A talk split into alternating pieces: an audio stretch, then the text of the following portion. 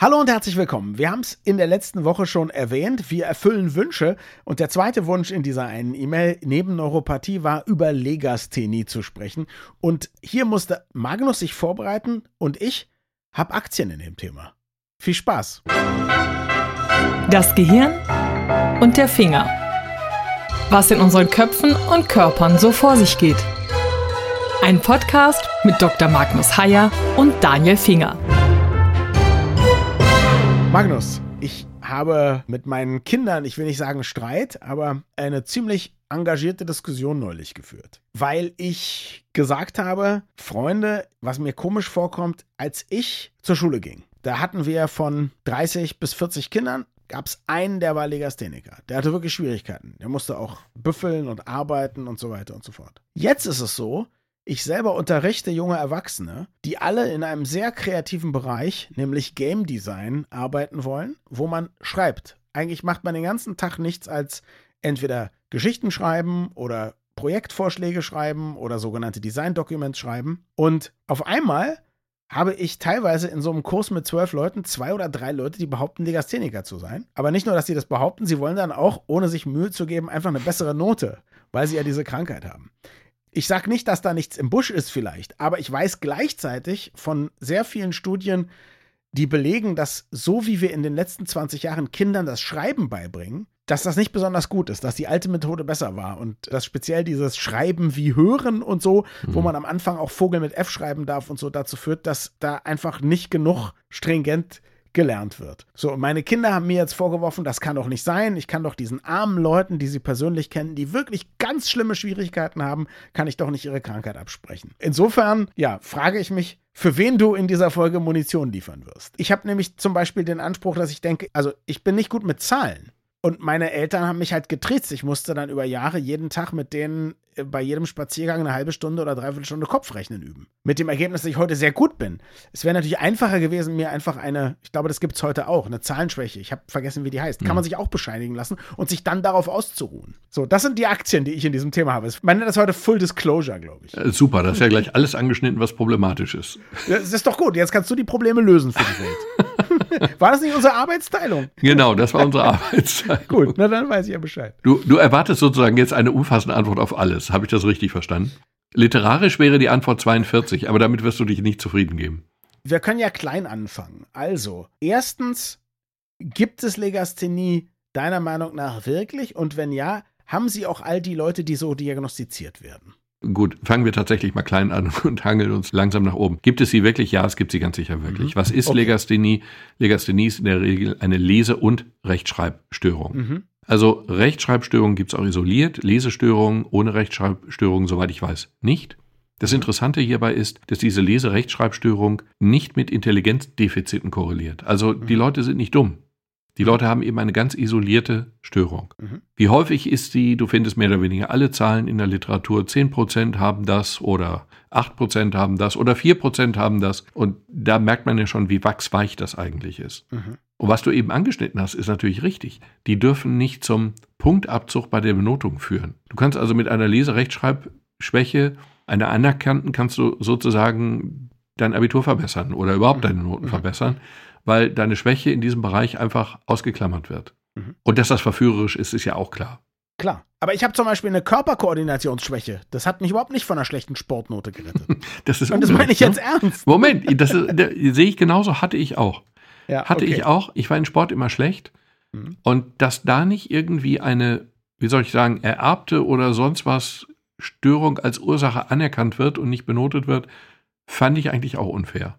Ja, Okay, gut. Aber ähm, es gibt natürlich bei der Rechtschreibschwäche oder bei der isolierten Rechtschreibschwäche, mhm. da fällt natürlich das Argument von dir jetzt in aller Bösartigkeit auch rein. Wenn ich Kinder in einer prägenden Phase früh beim Schriftlernen schreiben lasse, wie sie schreiben wollen, wenn Vogel mit F geschrieben wird. Und wenn in dieser Zeit ganz anatomisch, physisch einfach Nervenbahnen verschaltet werden. Sagen wir es doch, wie es ist, falsch verknüpft werden. Also falsch verknüpft werden. Aus Sicht der richtigen Rechtschreibung falsch. Nein, so. aber ja, Moment, ja. aber ich meine, Vogel mit F ist eben einfach falsch. Und das kann ja. man auch nicht relativieren. So.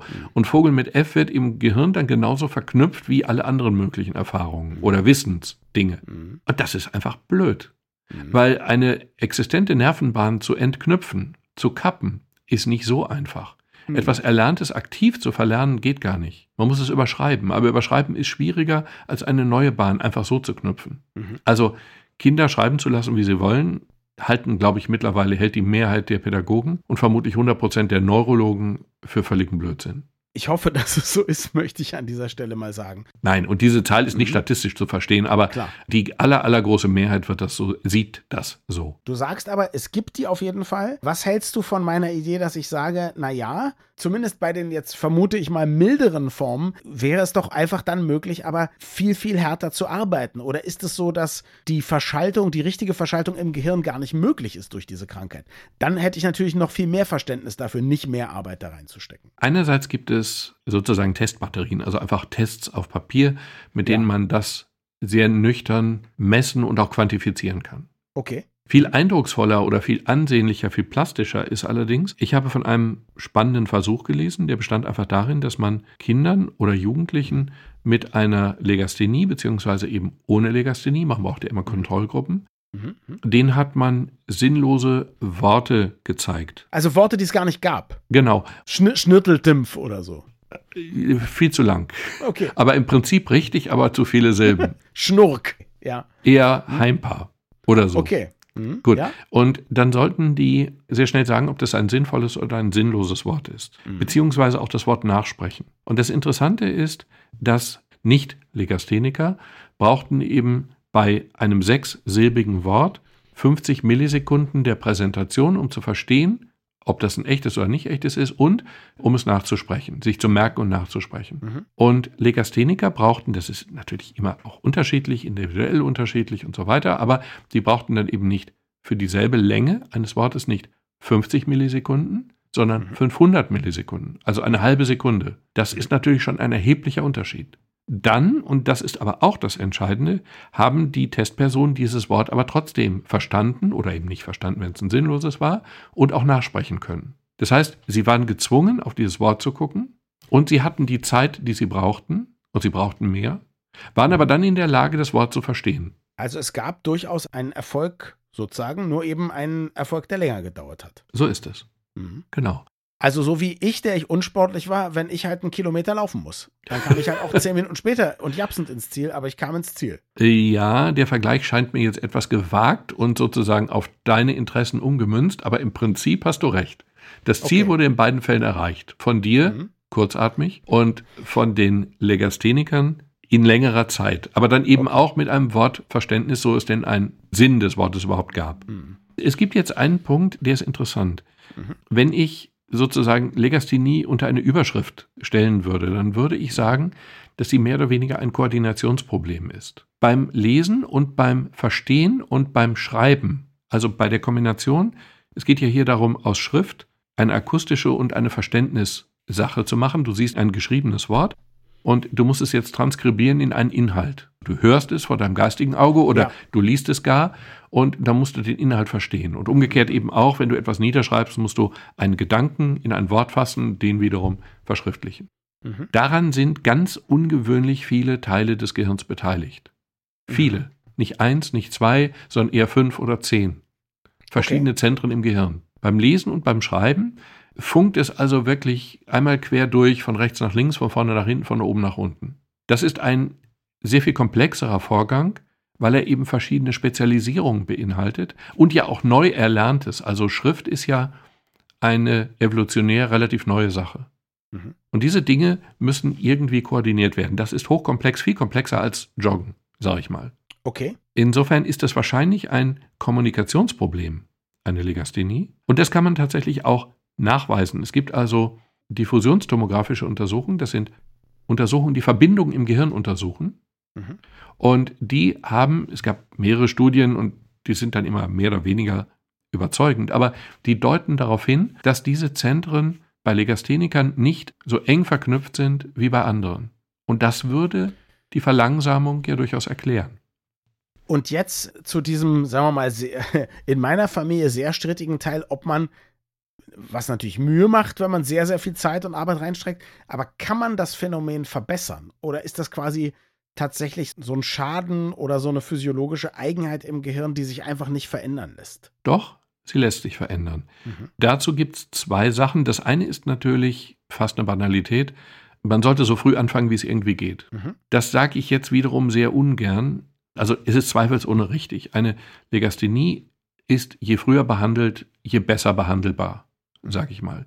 Auf der anderen Seite rede ich jetzt gegen eine andere Überzeugung, die ich habe. Ich habe den Eindruck, dass bei Kindern und Jugendlichen mittlerweile ein Grad von Überbeobachtung sag ich mal, seitens der Eltern, aber auch seitens von, von Ärzten oder Therapeuten oder so, ein Grad krankhafter Überbeobachtung normal geworden ist. Also sobald das Kind irgendwie nicht in der vorgeschriebenen Zeit fünf Silbensätze, Worte bilden kann, verstehen kann oder so, kommt es gleich zum Logopäden oder ähnliches. Mhm. Das ja, ist auch weiß, schlecht. was du meinst. Das ja. sind jetzt zwei Dinge, die einander widersprechen. Aber manchmal ist es eben einfach so. Ja. Ich würde eigentlich einen gewissen Grad von Entspanntheit bei heranwachsenden Kindern einfordern wollen, weiß aber, dass es natürlich Dinge gibt, die dann doch früher, naja, wie auch immer, kann ich nicht auflösen. Ist einfach so. Aber ich möchte trotzdem sagen, man kann bei Legasthenie, also normalerweise ist es so, dass die Leseschwäche sowieso weniger ausgeprägt wird, wenn man älter wird. Also das verläuft sich häufig, nicht immer, aber häufig. Weil man gewohnt ist, dann mehr zu lesen oder weswegen?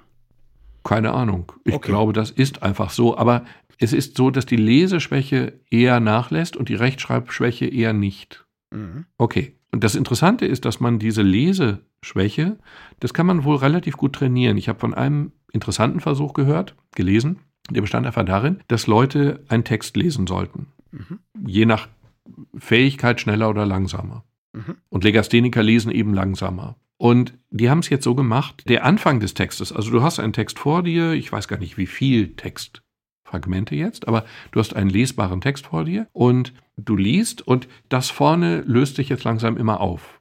Also vor der Stelle, an der du gerade liest. Du liest, du liest, du liest, aber die Teile, die du bereits gelesen hast, die fallen irgendwann weg. Du hast jetzt also nicht mehr die Möglichkeit zurückzuspringen, was Legastheniker eben sehr häufig tun. Die springen sehr viel. Aha, weil sie das auch im Prinzip müssen, in Anführungszeichen, um diese Schwäche zu kompensieren.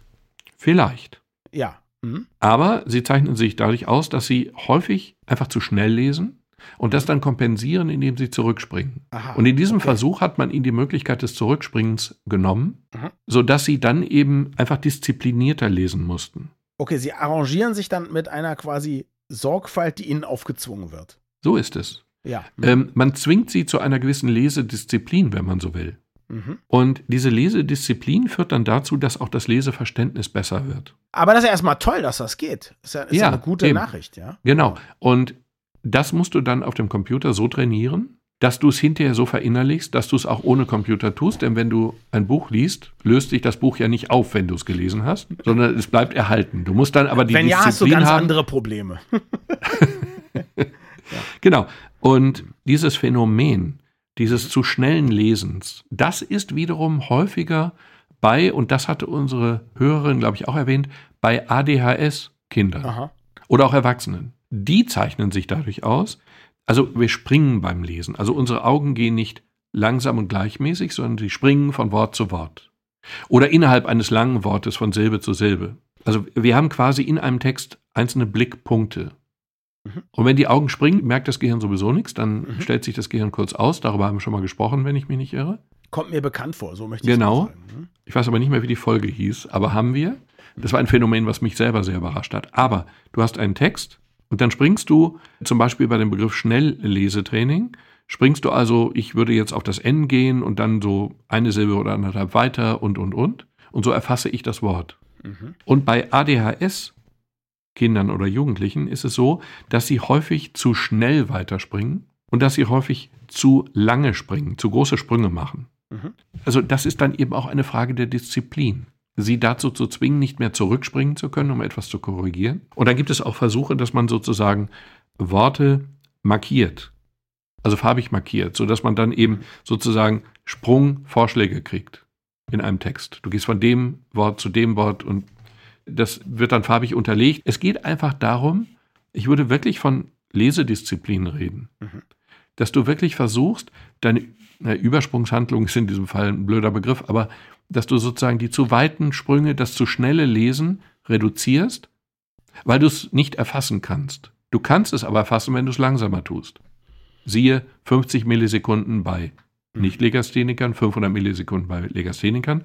Sie können Inhalte verstehen, sie brauchen mehr Zeit, sie müssen sich angewöhnen, sich diese Zeit auch zu nehmen. Und damit kommen sie dann auch zurecht. Und wenn ich dich richtig verstehe, also ich will jetzt ja nicht zu Unrecht irgendwas als Punkt für mich verbuchen, dann hältst du das auf jeden Fall auch für sinnvoll. Also du würdest sagen, zumindest bis zu einem gewissen Grad. Es geht jetzt nicht darum, Leute zu quälen und acht oder zehn Stunden am Tag das machen zu lassen. Aber würdest du sagen, man sollte versuchen, das zu verbessern und nicht einfach sagen, nee, dann kriegt er halt eben eine etwas bessere Note, muss aber nichts korrigieren. Du würdest versuchen, diese Benachteiligung sozusagen wegzutrainieren, so gut es geht. Ja, Moment, selbstverständlich. Mhm. Aber dazu zwei Aussagen. Zum einen würde ich es ja schon deswegen tun, weil Menschen, die nicht richtig lesen können, oder nicht richtig schreiben können, darunter leiden.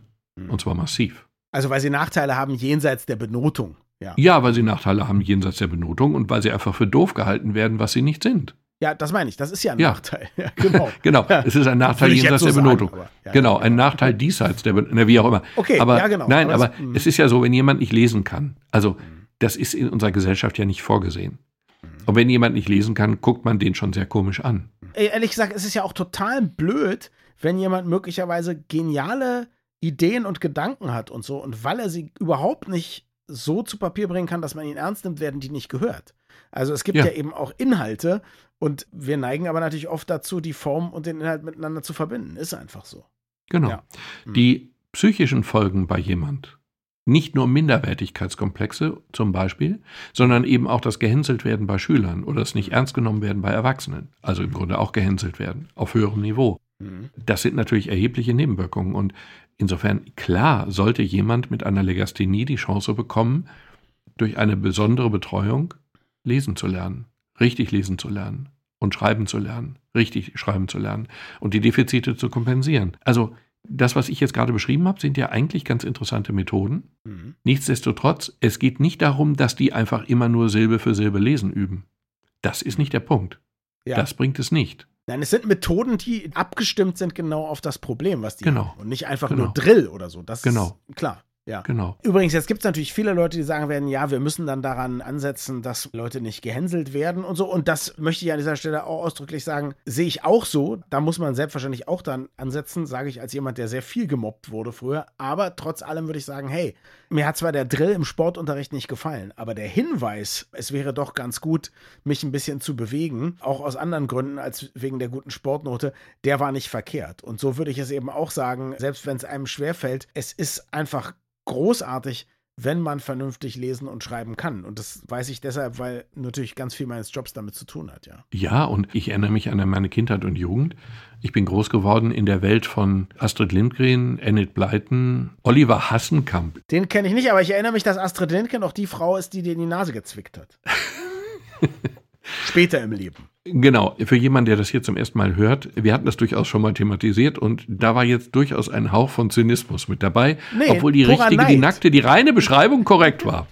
Purer Neid, dass Astrid Lindgren dir bei einem Interview in die Nase gezwickt hat. Das muss Purer ich Neid. mal sagen. Ich möchte trotzdem noch auf eine Kleinigkeit ja, hinweisen. Zwei unbedingt. Dinge. Das eine ja. ist hilfreich und das andere ist ein erlaubter Hauch von Zynismus. Mhm. Das Hilfreiche ist, ich glaube, dass in diesem Bereich Selbsthilfegruppen eine sehr gute Rolle spielen und spielen können. Und ich würde mhm. bei Betroffenen, ich würde wirklich, wirklich empfehlen, solche Selbsthilfegruppen aufzusuchen.